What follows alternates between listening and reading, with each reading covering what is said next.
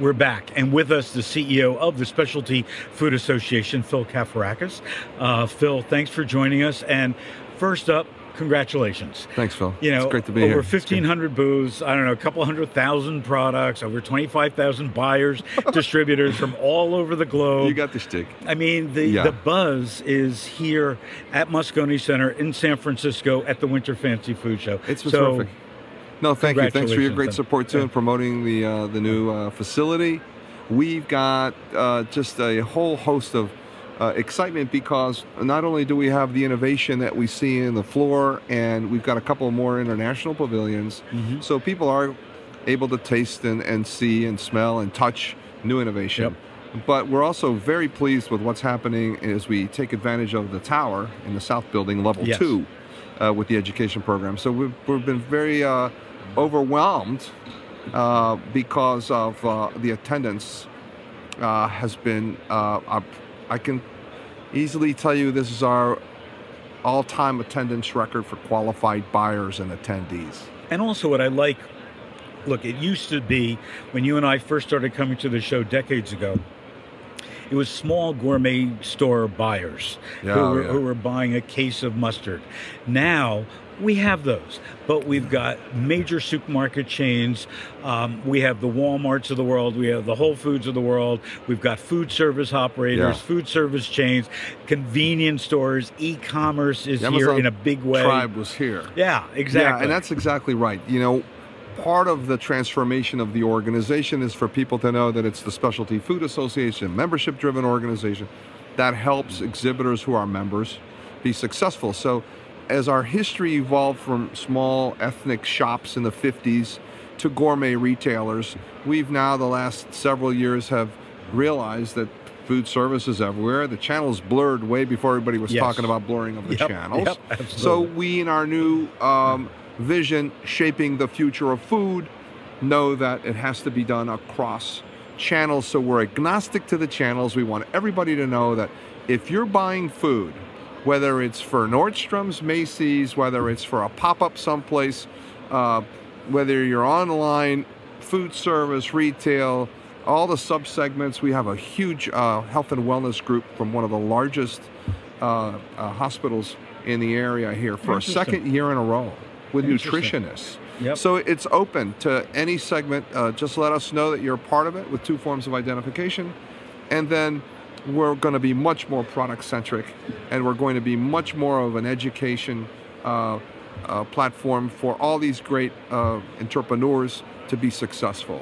Well, one of the things that I've heard, not only from the people that I've been interviewing here at SFA News, uh, but also as I'm going around the show floor talking to people, the value in SFA is not just having two shows a year.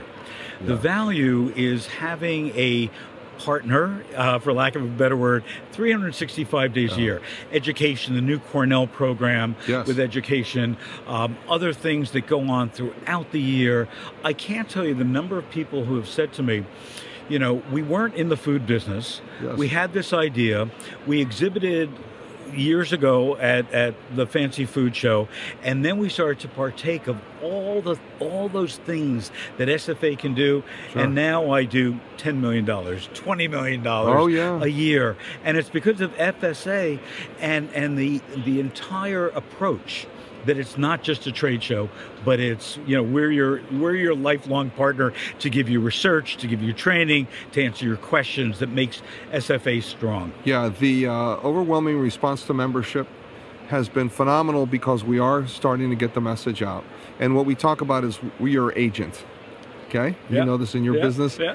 There's talent, and the talent needs to be developed. And you need an agent, somebody you can rely on that's not going to nickel and dime you and, and feed Right. off your success. Right. You know, we understand the dynamics. We're working now to a place where we're we're segmenting the needs of our maker community. So we're talking about changing the membership structure so we can allow people in and it doesn't necessarily immediately get you to the show floor but you become a member to take advantage of the education the research the networking the peer-to-peer learning the e the e platform uh, all the uh, uh, i- industry trends and information and we do it for seeds and those are the people we've got upstairs incubator alley which Yep. is incredible which we Yes, turned into incubator fabulous. village So they need to know because they're not ready to, you know, f- flip on a dime. right. And then we've got the startups who kind of figured it out. They're they're making their way, and then we've got the scale ups. Right. Which is another uh, uh, wonderful, wonderful group of people who have different needs. And then we have running,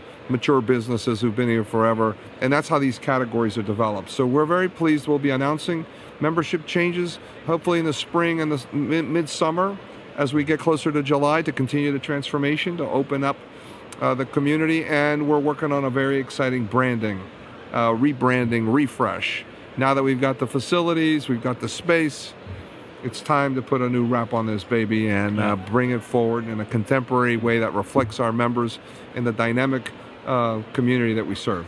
Well, keep up the great work. Thanks, I brother. mean, We since- appreciate since your work. Yeah, since you've taken the helm, I mean, everything has really come together in, you, in a Phil. big way. Uh, John Roberts and I were talking yesterday. Oh, he's a legend. He's, Legend. He was he was CEO for 17 years, Yeah. and he said that Kafarakis guy, he knows what he's doing. John always is available for advice, and it's it's a privilege for me Yeah. to be here and be able to lead. And the uh, board has been absolutely terrific as we continue the diversity of our community represented on the board. So we got nothing but exciting things uh, that are coming in the future, and we welcome everybody to New York.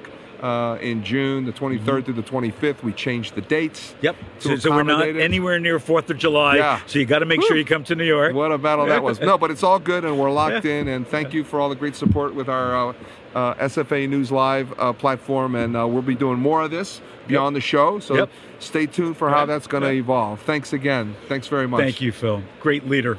Thanks Great a lot, leader for brother. the industry, Thank- not thank just you. for a specialty food association, but for the entire industry. thank you, We're going to take a break. We still got many more hours here on the show floor, thousands and thousands of more people to meet, and thousands and thousands of more foods to eat. We'll be right back.